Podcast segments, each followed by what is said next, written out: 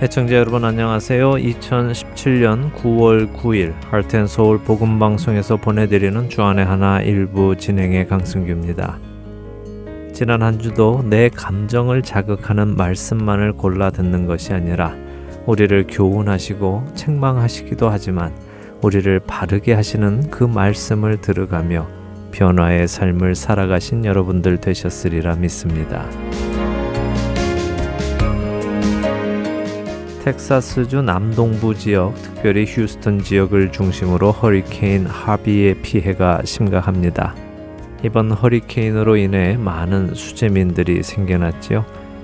우리들이 한 마음으로 기도하며 하나님의 도우심과 위로하심을 구해야 할 것입니다. 또 동시에 실제적인 도움의 손길도 전할 수 있기를 바랍니다. 텍사스 휴스턴 지역에만도 저희 할텐서울 복음방송 CD가 150여 분 이상에게 발송이 되고 있습니다. 글쎄요, 텍사스 지역에 계시는 분들이 이 방송을 들으실 수 있으실지 잘 모르겠습니다만, 당분간 그 지역에 우편 배달이 원활하게 이루어지지 않을 것 같습니다. 몇 분의 봉사자분들과 연락을 해보았는데요. 대부분 연락이 안 되고 있고요. 연락이 되신 봉사자님께서는 당분간 어수선해서 방송 CD 배치가 어려울 것이라고 말씀을 하셨습니다. 아무래도 그렇겠지요. 어, 그래서 우편 배달 상황이 어느 정도 제대로 이루어질 때까지는 텍사스 지역, 특별히 휴스턴 지역의 방송 CD는 발송을 중단하기로 했습니다. 혹시 방송을 듣게 되시는 분들이 그 지역에 살고 계시며 지역 사정을 저에게 설명해 주실 수 있는 분이 계시다면 저희 사무실 전화번호 602-866-8999로 해주셔서 알려주시면 감사하겠고요. 이 방송을 혹시라도 들으신 분들 중에 휴스턴 지역에서 나는 CD를 받을 수 있다라고 하시는 분들은 역시 전화를 주시면 저희가 바로 방송 CD를 보내드리도록 하겠습니다. 저희도 여러분들의 빠른 회복을 위해서 함께 기도하겠습니다. 하나님의 극률하심과 선하심이 여러분과 함께 하시기를 기도드립니다. 첫 찬양 함께 하신 후에 말씀 나누도록 하겠습니다.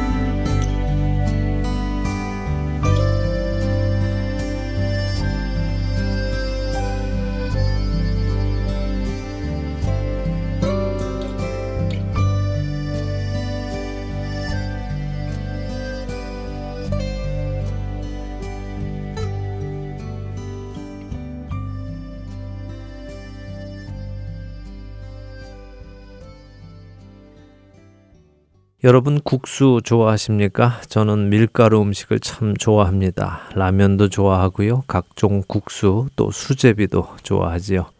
이런 저의 모습은 저의 아버지의 영향이기도 한 것 같습니다. 저희 아버님께서도 면 종류를 아주 좋아하셔서요. 제 기억에 하루에 한 끼는 꼭 면을 드셨던 것 같습니다. 그래서 그런지 저도 면을 아주 좋아하게 되었는데요. 그런데 이 좋아하는 면을 삼시세끼를 먹으면 어떻게 될까요? 제가 예전에 한번 도전을 해보았었는데요. 딱 10끼를 먹고 나니까요. 한동안 국수를 먹지 않게 되더군요. 10끼면 3일 하고 한 끼입니다. 좋아하는 국수도 10끼를 먹으니까 질리게 되더라고요. 그런데 최근 한 신문 보도에서 저처럼 3일이 아니라 7년 동안 면만 먹은 사람의 기사를 읽게 되었습니다. 아니 얼마나 국수를 좋아하면 7년 동안 면만 먹었을까 하며 그 기사를 읽어 보았는데요. 그런데 이 기사의 주인공은 면을 좋아해서 7년간 국수만 먹은 것은 아니었습니다. 중국 후베이성 우한시에 사는 허이엔 웨이 씨는 청소부로 일을 하며 살아갑니다. 한 달에 중국 돈으로 약 2천 위안을 번다고 하는데요. 이 허이엔 웨이 씨에게는 11살의 싱싱이라는 딸이 있습니다. 싱싱은 4살 때인 2010년부터 체조를 시작했는데요. 싱싱은 체조를 시작할 때부터 중국 국가대표 체조 선수가 되는 꿈을 꾸었다고 합니다. 그래서 싱싱은 체조 전문 학교를 다니기 원했죠. 그런데 체조 학교의 학비가 1년에 14,000위안, 그러니까 매달 2천 위안을 받는 허이엔 웨이 씨의 7개월의 임금과 맞먹었습니다. 허이엔 웨이 씨는 바로 이 딸의 등록금을 내어 딸이 원하는 체조를 할 수 있도록 해주기 위해서 하루 세 끼에 10위안을 넘지 않도록 면을 먹기 시작했다는 것입니다. 밥을 먹으면 반찬도 있어야 하기 때문에 돈이 더 들어가지만 면은 면만 먹고 끝낼 수 있기 때문이라고 하네요. 뿐만 아니라 허이앤 웨이 씨는 겨울에도 난방비를 아끼기 위해 찬물로 샤워를 하고요. 물도 사 먹지 않기 위해서 집에서부터 무겁지만 늘 준비하여 다닌다고 합니다. 이런 아버지의 극진한 사랑 때문인지 다행히도 싱싱은 체조 학교에서 두각을 보이고 있으며 지난해 열린 후베이성 대회에서 금메달도 획득했다며 호이앤 웨이 씨는 활짝 웃었습니다.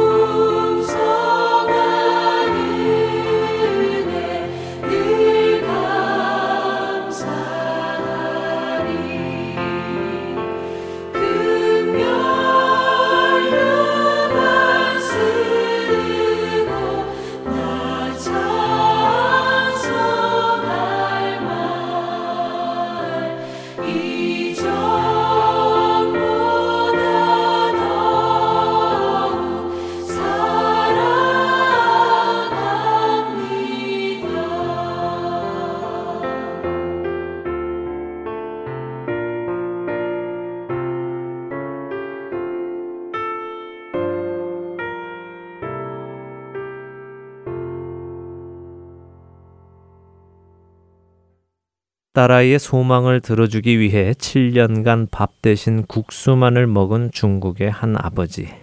추운 겨울에도 돈을 아껴 딸아이의 등록금을 대주기 위해 찬물로 샤워를 한 아버지. 딸을 향한 그의 사랑과 희생을 보며 마음에 잔잔한 감동이 몰려옵니다. 이런 사랑으로 딸을 키우고 있는 중국의 허위엔 웨이 씨는 자신의 딸이 자신보다는 더 나은 삶을 살았으면 좋겠기에 이런 선택을 했다고 했습니다. 그리고는 딸의 소원인 국가대표 체조 선수가 된다면 자신의 이런 힘겨움과 피곤함은 아무것도 아니라고 했죠. 말씀드렸던 대로 저도 국수를 참 좋아하는데요. 하지만 저는 열 끼를 먹고 그만두었습니다. 아무리 면을 좋아해도 한계가 있었죠. 하지만 호이엔 웨이 씨는 어떻게 지난 7년간을 면만 먹을 수 있었을까요?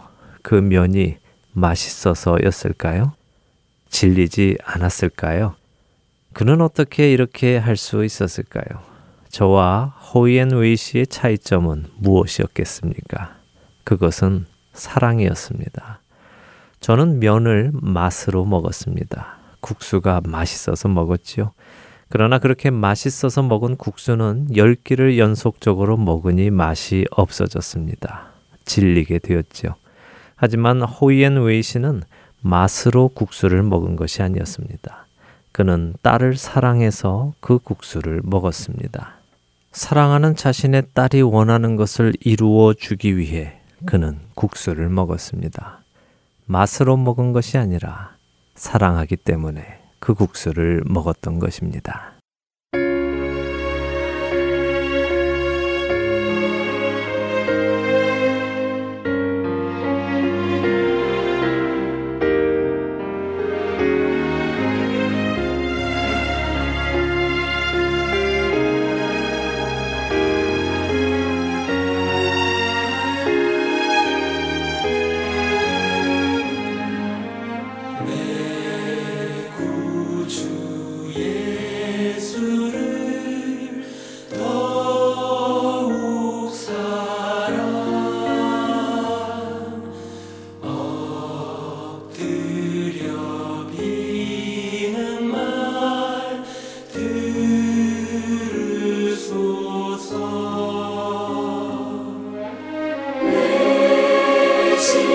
예수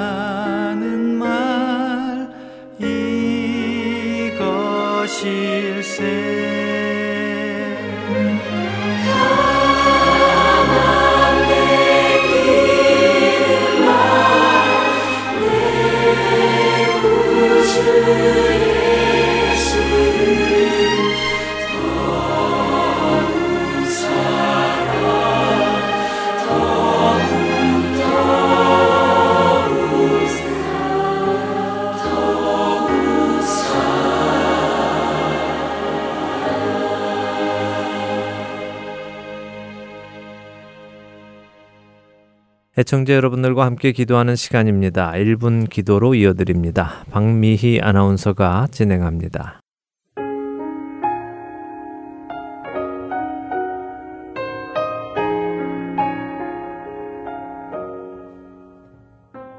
할텐 서울 복음 방송 1분 기도 시간입니다. 오늘 이 시간은 허리케인 합의로 인해 피해를 입은 수재민들과 텍사스의 회복을 위해 함께 기도하기 원합니다. 아시다시피 텍사스 남동부 지역에는 미국 본토를 덮친 허리케인 중 12년 만에 가장 강력하다는 허리케인 합의로 인하여 큰 피해가 있었습니다. 45만 명의 수재민이 발생하였고 천억 달러의 재산 손실을 가지고 왔습니다. 26만 명 이상이 전기 공급을 받지 못하고 있고 많은 학교와 공공기관도 문을 닫았습니다. 이번 허리케인 합의는 미국 역사상 최악의 홍수로 기록이 되었습니다. 많은 사람들이 삶의 보금자리를 잃고 시리에 빠져 있습니다. 우리는 하나님의 뜻을 다 알 수는 없지만 어떤 상황에서도 하나님은 신실하시고 선하시다는 것을 믿습니다. 그렇기에 이 상황 속에서도 하나님의 선하심과 신실하심이 나타나지시기를 기도하기 원합니다. 어려움 속에서 참된 소망을 찾는 사람들이 생겨나고 세상의 것들이 모두 부질없는 것이고 영원한 소망만이 참된 소망인 것을 알게 되어 예수 그리스도 앞으로 나아오는 일들이 일어나도록 기도하기 원합니다. 또한 시리에 차 있는 자들에게 하나님의 신령한 위로가 함께 하시고 빠른 시일 내에 회복하여 다시 힘을 얻을 수 있게 해 주시기를 기도드리겠습니다. 함께 기도하겠습니다.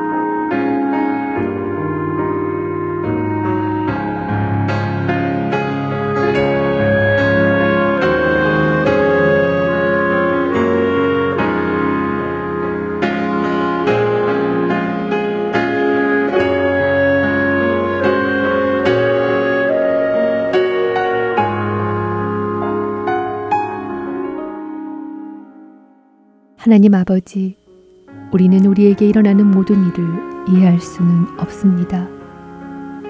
그러나 어떠한 상황 속에서도 하나님께서는 선하심을 믿습니다. 이번 허리케인 합의로 피해를 입은 자들에게 하나님께서 친히 위로하여 주시고 그들에게 산소망을 주시며 그들을 새롭게 하여 주시옵소서. 우리의 기도에 응답하시는 하나님의 신실하심을 믿고 기도드렸사오니 속히 응답하여 주시옵소서. 우리의 구주 되시는 예수 그리스도의 이름으로 기도드렸습니다. 아멘.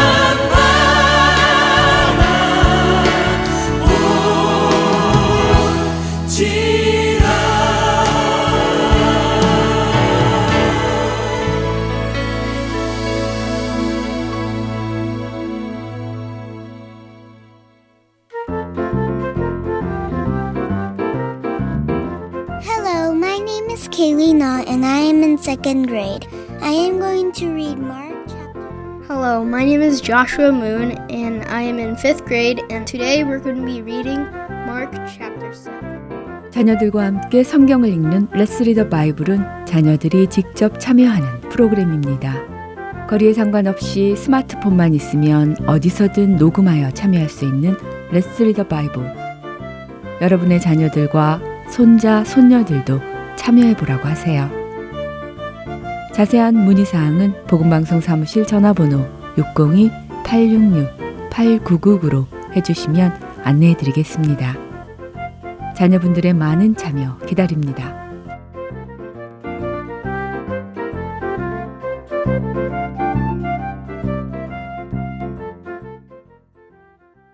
할텐서울 복음방송은 인터넷 www.heartandsoul.org를 통해 매주 토요일 5시간의 한국어와 2시간의 영어, 1시간의 일본어로 복음을 전하는 선교회입니다. 이 방송은 스마트폰 앱이나 팟캐스트를 통해 여러분의 스마트폰에서 들으실 수 있으며 매주 댁에서 CD나 MP3 CD로 받아서 들으실 수도 있습니다. 자세한 문의는 방송사 사무실 전화번호 602-866-8999로 해주시면 안내해 드리겠습니다.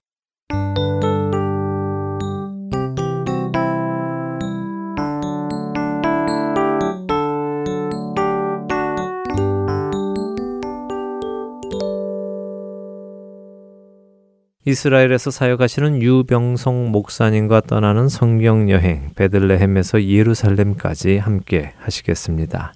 오늘은 메덱 암마에서 소금 골짜기까지라는 제목으로 말씀 전해 주십니다.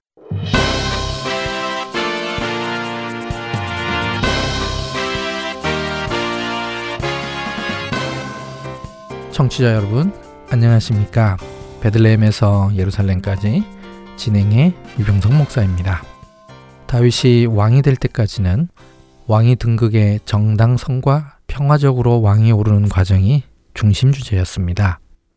다윗은 여부스로부터 예루살렘을 점령하고 다윗성이라고 이름을 붙였는데요. 이는 하나님께서 다윗의 이름을 온 천하에 높이기 위함이었습니다. 바알부리심에서 블레셋에게 큰 승리를 얻을 때에는 법궤를 빼앗겼던 굴욕을 그대로 갚아주는 승리였습니다. 이 승리 이후 다윗은 바알레 유다, 즉 기랏 여아림에 있는 법궤를 예루살렘 다윗성으로 옮겨오지요. 이때 법궤는 만군의 여호와의 이름이라는 새로운 개념으로 소개되었습니다. 베레스우사 사건 이후 오베데돔의 집이 축복받은 후에 결국은 여호와 하나님의 괴를 다윗성에 가져다 놓는데 성공합니다. 그 다음 나단 선지자의 예언이 나오죠.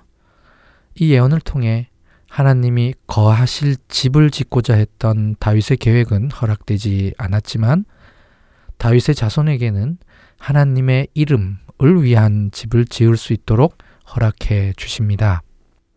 그리고 다윗의 자손이 곧 하나님의 자녀가 된다고 말씀하셨습니다. 왜 메시아가 다윗의 자손으로 오셔야 하는지 다시 한번 분명하게 확인된 것이죠. 여기까지가 지난 시간에 살펴본 내용이었습니다. 오늘 24번째 여정을 시작해 보겠습니다. 오늘 여정은 다윗의 일생 중에 있었던 국외 정책에 대한 요약판입니다. 사무엘 상에서는 이스라엘이 주변 영토 국가들과 관계를 갖거나 교류를 하는 것이 거의 없었습니다. 초대왕이었던 사울이 암몬의 나하스와 전쟁을 한 게 그나마 유일한 예였습니다. 그 이외에는 블레셋과 아말렉 족속들과의 전쟁이 주변 세력들과 가졌던 관계의 전부였습니다. 하지만 다윗 시대 때에는 주변 영토 국가들과 경쟁 혹은 교류들을 해야만 했습니다. 이미 다윗의 궁전을 짓고 성을 쌓는데 두로왕 히람과의 교류가 있었죠. 앞에서 설명드렸듯이 다윗이 왕으로 즉위한 후의 행적은 시간 흐름의 순서대로가 아닙니다. 사무엘서 저자의 선택에 따라 중요한 의미와 맥락에 따라 기록한 것이죠. 지난 시간의 나단 선지자의 예언도 그 중 하나였습니다. 저자의 입장에서는 다윗에 대한 예언을 소개했으니 그 다음에 이어지는 장에서는 당연히 그 예언이 어떻게 이루어지고 있는지 이야기하고 싶었을 것입니다. 나단 선지자의 예언에 여호와께서 다윗의 모든 원수를 멸하시고 다윗의 이름을 위대하게 만들어 주시겠다고 하셨습니다. 사무엘하 8장은 바로 그 예언이 어떻게 이루어지고 있는지를 설명해 주고 있는 것이죠. 사무엘서 저자는 다윗이 일생 동안 벌여왔던 주변 국가와의 전쟁 중에 일부만 선별해서 사무엘하 8장에 소개를 했고 사무엘하 10장에서도 암몬과 아람과의 전쟁을 묘사했습니다.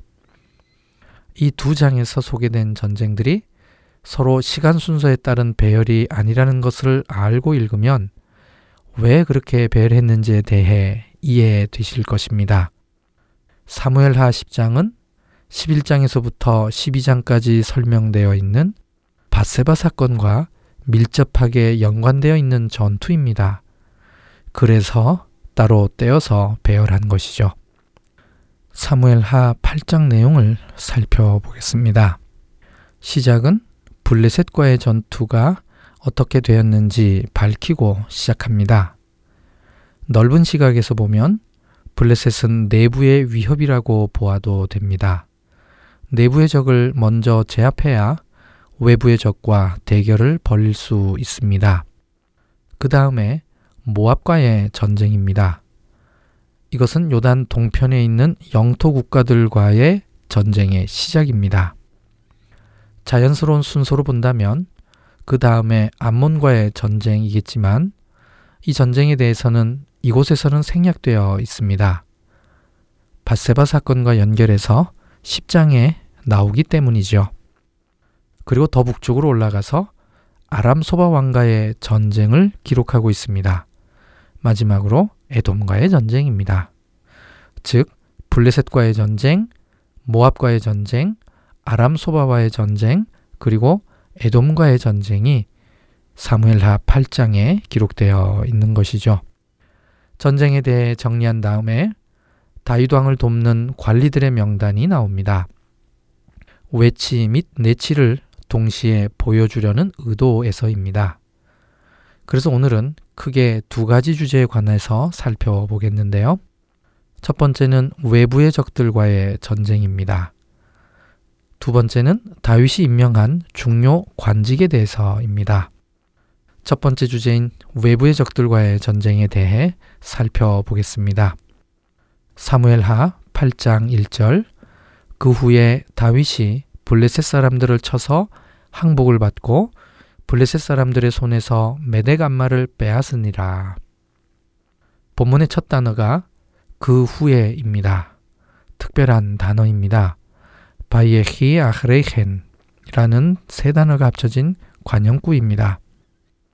이 관용구는 사무엘 하에서만 네 번 사용되었는데요. 오늘 본문이 두 번째입니다. 앞에 설명된 사건과의 연계성을 드러내는 특별한 용법이 있는데요. 그래서 이 관용구를 통해 사무엘하 8장의 내용은 7장의 예언에 대한 성취로 볼 수 있다는 것이죠. 특별히 블레셋에게 항복을 받았다고 합니다. 그리고 점령한 것이 메덱 안마입니다. 한국어 번역에 의하면 블레셋과의 전쟁이 끝난 듯한 느낌입니다. 항복이라는 단어 때문이지요. 동일한 히브리어 니크나를 성경의 다른 본문에서는 굴복이라고 번역했습니다. 사무엘상 7장 13절 이에 블레셋 사람들이 굴복하여 다시는 이스라엘 지역 안에 들어오지 못하였으며 여호와의 손이 사무엘이 사는 날 동안에 블레셋 사람을 막으심에 사실 오늘 본문도 항복시키다 보다는 굴복시키다 하는 의미로 이해하는 것이 더 바람직합니다. 이렇게 굴복시키고 취한 곳이 메덱 안마라는 것이죠. 히브리어로는 메텍 하암마입니다. 이것에 대한 해석이 분분합니다. 지명으로 볼 것인지 혹은 비유적 표현인지 분명하지 않기 때문이죠. 메택은 소의 입에 물리는 재갈을 뜻합니다. 암마는 여자 하인을 뜻하죠. 이 단어는 엄이라는 뜻의 M이라는 단어에서 파생된 단어입니다. 여종의 재갈 혹은 어미의 재갈이라고 해석할 수 있습니다. 재갈은 통치권 혹은 지배권을 비유적으로 상징하는데요. 그렇다면 블레셋의 도시 중에 어미 역할을 하는 도시는 어디였을까요? 바로 가드입니다. 그래서 역대상 18장 1절에서는 메데감마 대신에 가드와 그 동네라고 해석한 것입니다. 다윗의 통치 기간 중에 사무엘하 5장에서와 같은 블레셋에 대한 몇 번의 계속된 승리로 말미암아 중앙 산악지대에 있는 블레셋의 수비대를 다 몰아낸 것은 거의 확실합니다. 뿐만 아니라 블레셋의 통제를 받던 대부분의 지역들이 이스라엘의 통제 안에 들어오게 되었을 것입니다. 다윗의 관리 중 그렛 사람과 블렛 사람을 관할하는 사람이 있었는데요. 이 말은 다윗이 이미 이들 지역을 통치하고 있었다는 말이 되는 것이죠. 그래서 메데감마는 어떤 특정 지역이라기보다는 당시 이스라엘이 블레셋과의 관계에서 주도권을 잡게 된 것을 보여주는 비유적 표현으로 보는 것이 일반적입니다. 이제는 요단 동편의 모압으로 넘어가 보겠습니다. 사무엘하 8장 2절입니다. 다윗이 또 모압을 쳐서 그들로 땅에 엎드리게 하고 줄로 재어 그 두 줄 길이의 사람은 죽이고 한 줄 길이의 사람은 살리니 모압 사람들이 다윗의 종들이 되어 조공을 드리니라. 다윗이 가족을 모압 왕에게 부탁하기도 했었는데 어떻게 그럴 수 있는지 반문할 것입니다. 이 구절의 내용이 역사적으로 실제 있었는지를 확인할 수 있는 방법은 없습니다. 다윗이 가족을 모압 왕에게 맡긴 후 어떻게 되었는지 성경에는 전혀 언급이 없습니다. 유대인들의 전승에는 모아방이 다윗의 부모를 죽였다고 합니다. 그래서 이 구절의 내용은 다윗이 복수를 한 것이라고 합니다. 하지만 짐작할 뿐이지 역사적으로 확인할 방법은 없습니다. 그게 아니라면 이렇게 잔인하게 한 이유는 도대체 무엇이었을까요? 그 이유는 모압의 인구 비율 유지 때문이라고 봅니다. 일부 지역을 제외하고는 땅이 척박하기 때문에 적당한 인구로 줄여야 했습니다. 이들의 인구가 자꾸 늘어나니 생활은 더 척박해지고 모압 지역을 벗어나 이스라엘 변방을 괴롭히는 사람들이 늘어나게 되어서 다윗이 원정을 한 것이었습니다. 그러니 인구 정책이 필요했다는 것이죠. 두 줄 길이와 한 줄 길이를 실제 길이를 재는 표현이라기보다는 제비 뽑기의 형식으로 해석을 합니다. 제비를 뽑아서 3분의 2는 죽임을 당하고 3분의 1은 살아남았다는 것이죠. 대부분의 학자들이 다윗의 외부 원정의 제일 처음이 모압이었을 것이라고 봅니다. 그 다음에는 북쪽 아람과의 전쟁입니다. 다윗이 왕으로 통치하던 시기는 BCE 11세기에서 10세기 사이입니다. 이 시기를 고고학 연대 분류로는 철기 2 시대라고 하는데요. 이 시기에 아람이 어떤 상황이었는지를 이해해야 오늘 본문을 이해할 수 있습니다. 이 시기는 메소포타미아 지역에 초강대국이 없었다는 것이 큰 특징입니다. 철기 사용으로 인한 식량 생산은 급성장하고 강대국이 없는 틈을 타 많은 독립국가들이 형성되던 시기입니다. 특별히 아람 족속들이 크게 위세를 떨치던 시기입니다. 아수르 제국이 아직 강력해지기 전이어서 아수르 사람들이 아람 족속의 위협에 대항하기 바빴던 시기이죠. 당시 북부 시리아에서 가장 위세를 떨치던 나라는 아람 소바 왕국이었는데요. 아람 소바 왕국이 이 지역의 가운데라고 생각하면 됩니다. 아래 남쪽으로 아람 다메섹이 있고 위로 북쪽으로 하맛 왕국이 있었습니다. 당시 아람 다메섹은 아직 왕국이 아니고 아람 소바 왕국의 봉신이었습니다. 아람 소바 왕국과 하맛 왕국은 각자의 세력을 확장하기 위해 전쟁을 하고 있던 중이었습니다. 다윗이 아람 소바 왕을 공격합니다. 그럼 당연히 봉신인 아람 다메색은 소바 왕을 도울 것입니다. 이 전쟁에서 다윗이 승리를 하죠. 그러자 하맛 왕이 자신의 경쟁자를 무찔러 준 다윗에게 전령을 보내 고마움을 표시한 것입니다. 이 역학관계 속에 등장한 두 인물이 있는데요. 첫 번째 인물은 소바왕 하다데셀입니다. 이 인물에 대해서는 알려진 바가 없는데요. 성경에 그가 르홉의 아들이라고 되어 있습니다. 르홉은 텔단에 가까운 북쪽 지역을 말하는데요. 그는 초창기 아람 국가연합 세력을 만드는데 성공하고 이 아람 연합의 우두머리 역할을 했다고 추정하는 인물입니다. 하다데설이 북쪽 메소포타미아 지역으로 진출을 꾀하고 있을 때 다윗이 그의 배후가 되는 남쪽으로부터의 공격을 감행해서 아람 연합군을 격파했던 것입니다. 학자들은 이 전쟁에 대한 역사성을 확증하기 위해 계속 노력하고 있는 중입니다. 그래서 이 구절에 사용된 숫자들에 대해서도 어느 정도 역사적 실제성은 인정할 수 있지만 LF의 해석에 대해서는 비평적 학자들의 견해를 더 선호하는 경향이 있습니다. LF라는 히브리어는 숫자 천이라는 뜻이 있지만 또 다른 의미로 군역의 의무를 감당하기 위해 아비의 집에서 동원되어 나온 최소의 군대 단위를 가리키는 말이기도 합니다. 그래서 숫자는 정해져 있지 않고 유동적입니다. 보통 7명에서 많게는 20명까지를 일컫는 용어이지요. 엘레프라는 단어를 어떻게 해석하느냐에 따라 숫자에 큰 변화가 생기는 것입니다. 이때 아람 다메색 사람들이 소바 왕을 돕기 위해 출전했는데 다윗은 이들도 무찌릅니다. 다윗은 이 전쟁의 전리품으로 금방패와 매우 많은 놋을 빼앗아 옵니다. 모압 지역을 점령했을 때와는 다른 표현이지요.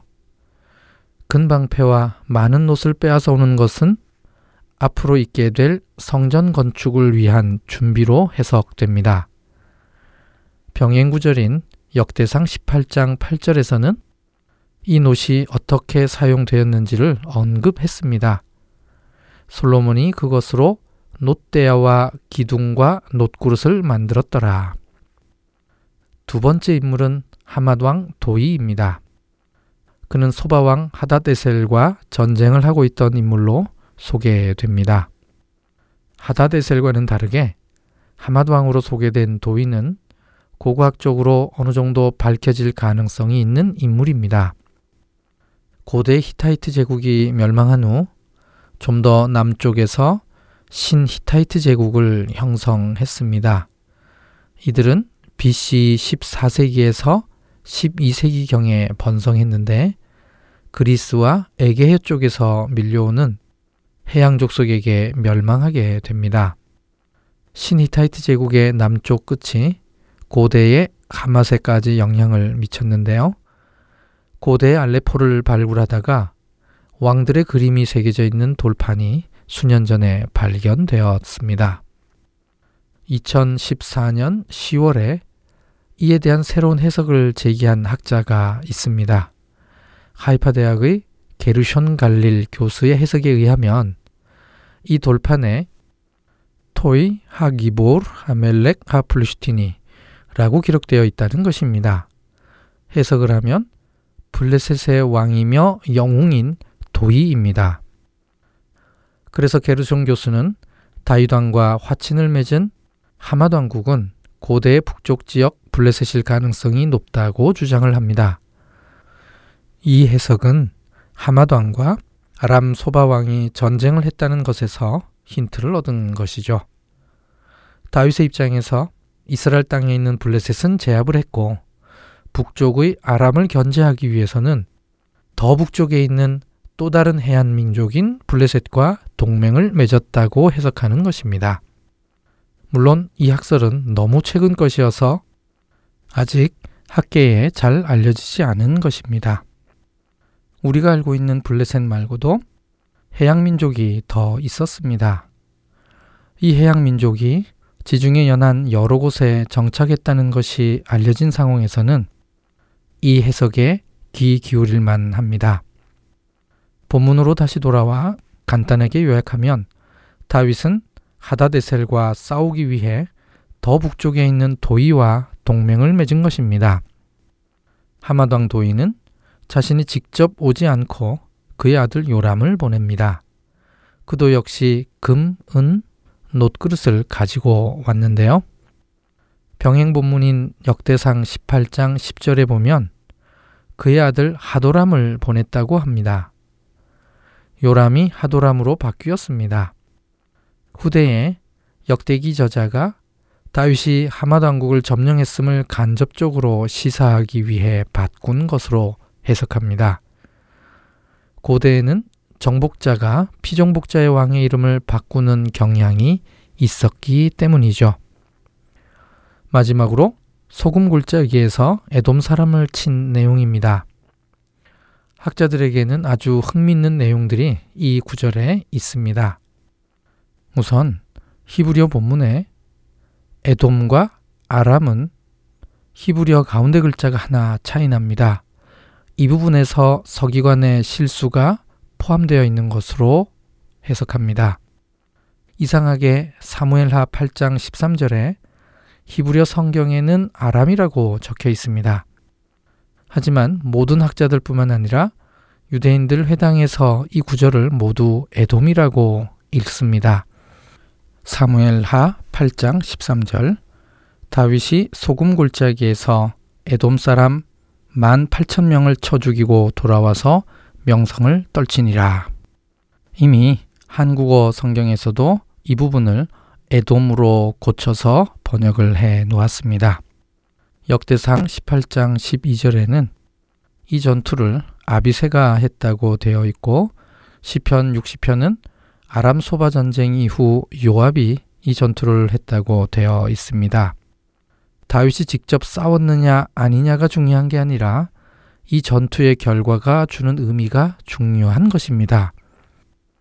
다윗이 명성을 떨치게 되었다는 것이죠.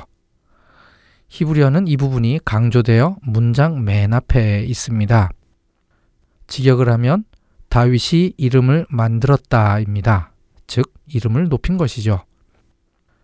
사무엘 하 8장 14절 뒷부분에도 다윗이 어디로 가든지 여호와께서 이기게 하셨더라 라고 되어 있습니다. 이 두 구절에 오늘 전쟁의 결론이 다 들어 있습니다. 그리고 전쟁의 보고가 아닌 다른 내용이 곁들여져 있는데요. 다윗이 세운 관리들의 이름입니다. 이제 소개될 명단들에 대한 평가가 한 구절에 들어 있습니다. 사무엘하 8장 15절 다윗이 온 이스라엘을 다스려 다윗이 모든 백성에게 정의와 공의를 행할세 정의와 공의를 행했습니다. 이 부분은 백성들이 왕을 세워달라고 사무엘에게 요구할 때 표현되지 않았던 덕목인데요. 단지 백성들은 군사적 기능을 담당할 왕을 구했었습니다.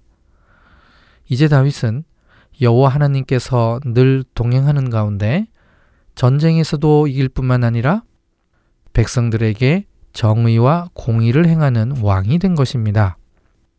다윗이 임명한 관리들은 세 쌍이 나옵니다. 큰 맥락에서 비슷한 직무는 각각 두 명의 관리를 세웠는데요. 이것은 권력이 집중되는 것을 방지하기 위한 배려로 보입니다. 마지막에 다윗의 아들들은 다윗의 대신들이 되었다고 합니다. 이 부분에 해당하는 히브리어가 코하님입니다. 뜻은 제사장인데요. 다윗은 유다 지파이기에 그의 아들들은 절대로 제사장이 될 수가 없는 것이죠. 그래서 이것을 의역을 해서 대신이라고 한 것입니다. 참 잘된 번역입니다. 오늘 여정에서 다윗의 나라가 더 든든하게 세워져 가고 있음을 살펴보았습니다. 외부로는 전쟁에서 승리하고 내부적으로는 행정과 정책에서 정의와 공의를 행하고 있었음을 살펴보았습니다. 오늘은 여기까지입니다. 다음 시간에 사무엘 하 9장 1절에서 13절 말씀으로 다시 뵙겠습니다. 안녕히 계십시오.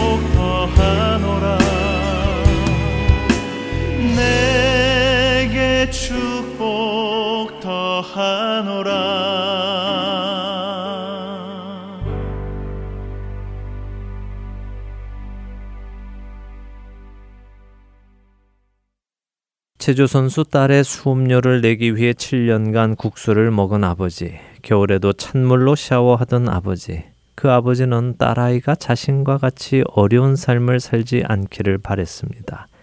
자신의 꿈을 이룰 수 있기를 바랬습니다. 그래서 그는 자신을 희생했습니다. 그러나 그는 그 희생이 희생이라고 생각하지 않았습니다. 사랑하기에 그렇게 해주고 싶었습니다. 자신의 딸이 그 꿈을 이룬다면 자신의 힘듦과 피곤함은 아무것도 아니라고 했습니다. 저의 경우 맛으로 먹었기에 불과 10끼를 먹고 그만 먹게 된 국수를 그는 7년간을 먹어왔습니다. 그리고 앞으로도 그 딸의 소망이 이루어질 때까지 그는 면을 먹을 것입니다. 이 아버지의 이야기를 읽으며 우리 자신을 돌아보게 됩니다. 여러분과 저는 그리스도인입니다. 그리스도로 인해 새로운 피조물이 된 사람들입니다. 고린도 후서 5장 15절에서 예수님께서 모든 사람을 대신하여 죽으신 이유는 살아있는 우리들이 다시는 우리 자신을 위하여 살지 않고 오직 우리를 대신하여 죽었다가 살아나신 예수님을 위해 살게 하려 함이라고 하십니다. 우리가 예수님의 죽으시고 다시 사심으로 인하여 은혜를 입고 살아가는 사람들이라면 우리는 우리 자신을 위하여 사는 것이 아니라 예수님을 위하여 살아가야 한다는 말씀입니다. 그런데 왜 우리는 그렇게 살아가고 있지 못할까요? 비록 산다고 해도 왜 얼마 살다가 다 지치게 될까요? 혹시 그 답이 오늘 호이앤 웨이 씨와 저의 차이에서 나오는 것은 아닐까요? 딸을 사랑하는 마음으로 국수를 먹은 호이앤 웨이 씨와 국수 맛을 좋아하는 마음으로 국수를 먹은 저의 차이 말입니다. 우리가 주를 위해 봉사하고 사역하고 살아간다 하면서도 얼마 지나지 않아 지치고 질리고 또 그만두게 되는 이유는 혹시 이 모든 일을 하는 나의 동기가 주님을 사랑하기 때문이 아니라 이렇게 하는 것이 좋아 보여서 또 이렇게 하는 것이 재미가 있어서 이렇게 하는 것이 남들에게 칭찬을 받기 때문에 시작을 해서가 아닌가 하는 것입니다. 조금만 어려워도 불평을 하고 내려놓으려 하고 돌이키려 하는 이유는 우리가 이 일을 시작한 동기가 그리스도를 사랑하면서의 동기가 아니기 때문이 아닐까요? 자기 딸을 사랑하기 때문에 7년 동안 국수를 먹을 수 있는 사람이 있다면 그리스도를 사랑하기 때문에 7년 동안 똑같은 일을 반복할 수 있는 사람도 있을 수 있지 않겠습니까? 맛으로 먹는 것이 아니라 사랑으로 먹는 것처럼 말입니다. 저는 오늘 우리가 우리 자신의 모습을 다시 한번 돌아보기 원합니다. 내가 지금 서 있는 이곳, 이곳에 서 있는 이유는 무엇인가? 나는 그리스도를 사랑하기 때문에 이곳에 서 있는가? 아니면 다른 어떤 이유 때문에 서 있는 것인가? 만일 우리가 서 있는 이유가 그리스도를 사랑함 때문이 아니라면 우리는 머지않아 그 자리에서 내려올 것입니다. 그리고 또 다른 자리로 옮겨갈 것입니다. 진리기 때문이지요. 그 자리는 더 이상 내게 기쁨을 주지도 않고 의미를 주지도 않기 때문입니다. 그러나 내가 지금 이 자리에 서 있는 이유가 그리스도를 사랑함 때문이라면 우리는 우리의 마지막 날까지도 그 자리에서 그렇게 기쁨으로 서 있을 수 있을 것입니다. 그리스도를 사랑하기 때문에 말입니다. 사도 바울은 빌립보서 1장 20절에서 이런 말씀을 합니다. 나의 간절한 기대와 소망을 따라 아무 일에든지 부끄러워하지 아니하고 지금도 전과 같이 온전히 담대하여 살든지 죽든지 내 몸에서 그리스도가 존귀하게 되게 하려 하나니 바울의 간절한 기대는 무엇이었습니까? 그의 간절한 소망은 무엇이었습니까? 그것은 그가 살든지 죽든지 그의 몸에서 그리스도께서 존귀하게 되시는 것입니다. 살든지 죽든지 그의 삶을 통해 언제나 그리스도께서 높임을 받으시는 것이 그의 간절한 기대이며 소망이었던 것입니다. 바울은 그리스도를 사랑했습니다. 그렇기에 그는 30년이 넘는 그의 사역 시간을 잠시도 쉬지 않고 고난 당하기를 마다하지 않았고 믿음의 선한 싸움을 신실하게 끝까지 해낼 수 있었습니다. 저는 그리스도를 사랑하는 이 사랑이 여러분과 제 안에 있게 되기를 소망합니다. 여러분과 제가 살아가는 그 이유가, 그 동기가, 그 목적이 바로 그리스도를 사랑하여 내 삶에서 그분의 이름이 높임을 받으시고 그분께서 존귀하게 되시게 하는 것 말입니다. 이제는 나를 위해 사는 것이 아니라 나를 위해 죽으시고 다시 살아나신 그분을 위해 살아가기를 간절히 소망하는 저와 애청자 여러분이 되시기를 바라며 오늘 주안의 하나 일부 여기에서 마치도록 하겠습니다. 함께 해주신 여러분들께 감사드리고요. 저는 다음 주 이 시간 다시 찾아뵙겠습니다. 지금까지 구성과 진행의 강승기였습니다. 애청자 여러분, 안녕히 계십시오.